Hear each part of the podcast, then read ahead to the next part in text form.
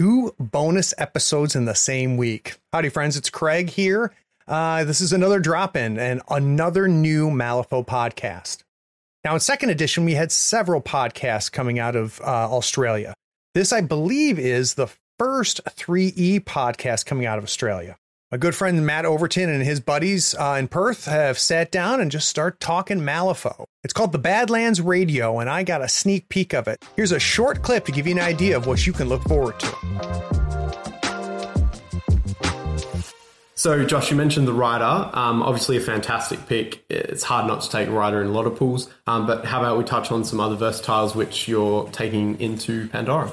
Yeah, so I don't know about you, Anthony, but I I tend to try and avoid out of keyword stuff as much as possible, simply because I want to make mm-hmm. sure that misery aura is on the table, covering as much of the table as I can. And let's face it, it's more fun to play in keyword. Oh yeah, of course. Yeah, well, for me, I, I totally agree. I mean, the, the the big one for me is the rider. I mean, the doppelganger is coming more and more onto my radar though as a scheming pick.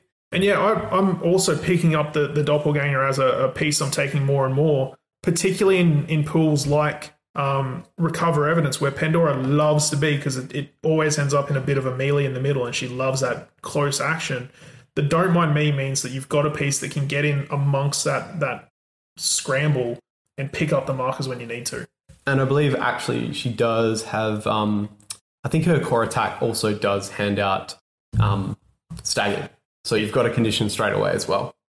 It does, but you can also copy uh, self-loathing off candy, but at a stat seven, so it's even stronger, as Oof. well as all your other pieces. You know. Oof. Yeah. So of course, um, being a Neverborn player, um, it's I find it really hard not to take Serena in pretty much every list. I think she's completely busted, uh, far too survivable, hits too hard, and her heal is too good. She can't have it all. Um, so what about Serena? Is she ever not making your list? For me, I do.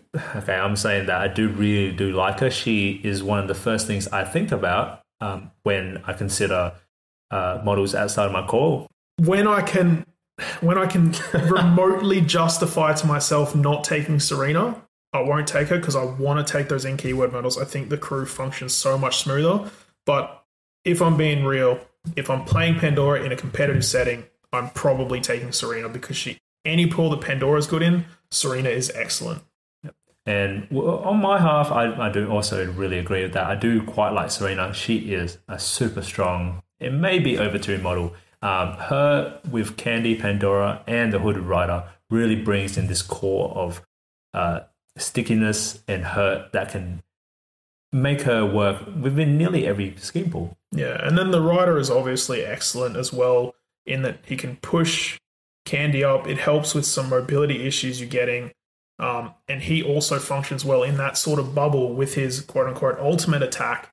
Just if you can get the enemy models stuck in your bubble, the rider can just do some serious yeah. work. And definitely with your movement manipulation with misery, they it'll be hard for them to leave. So Hinamatsu is another favorite. I hire her a lot. Are you guys ever taking Hinamatsu in, in I, um, Pandora? I generally don't, and the reason is the reason I want Hinamatsu is I want a damage dealer who has that built-in positive flip. You can get built-in positives in this keyword, or you can you can get positives off your opportunist pretty easily.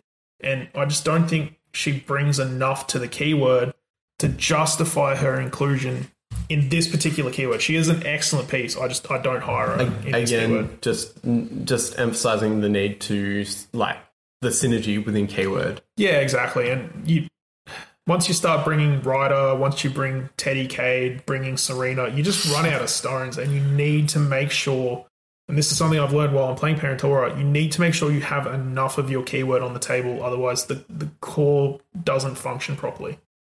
So, what about um, upgrades, guys? I'm a I'm a Neverborn player, and frankly, I find it pretty tough to um, justify those upgrades, in, except in really niche spots, like for instance, Mature Neff with um, Ancient Pact. Ancient Pact, yep.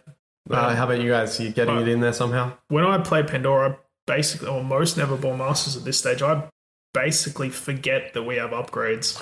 I would rather have the two stones in almost every situation. Yeah. yeah. yeah. for me, um, mind you, I didn't actually play GG0, um, but the scamper on um, on instinctive behavior does sometimes go on candy. This is it's quite rare, but I did found limited success where um, a model with maybe ruthless or some other tech jump on candy, and I do want her to live. They often do have to cheat, and I might be able to scamp out of the way and reduce the efficiency of their actions. I guess though, um, with Scamper, it's like it's when they cheat, and ideally when you're playing with Pandora, you're trying to empty their hand. So that's in a way less opportunity for them to cheat. So Yeah. I guess less useful. Anyway, I just think our upgrades are terrible. I miss uh, butterfly jump. I know why we can't have it, but I really, I really wish we still had it. Alrighty, guys. So what about strats and schemes? Where are you taking? Like, which, which? Let's start with strategies. Which strategies are you taking Pandora into? That's some good meaty talk about Pandora. There's a lot more in this episode. It's over 90 minutes long. Keep your ears open for when they announce uh, it being available to everybody else. Uh, in the meantime, keep your eyes open. Episode 100 of Tabletop Talk is not far away, and I think you're going to enjoy it. Until then, thanks for listening. Take care.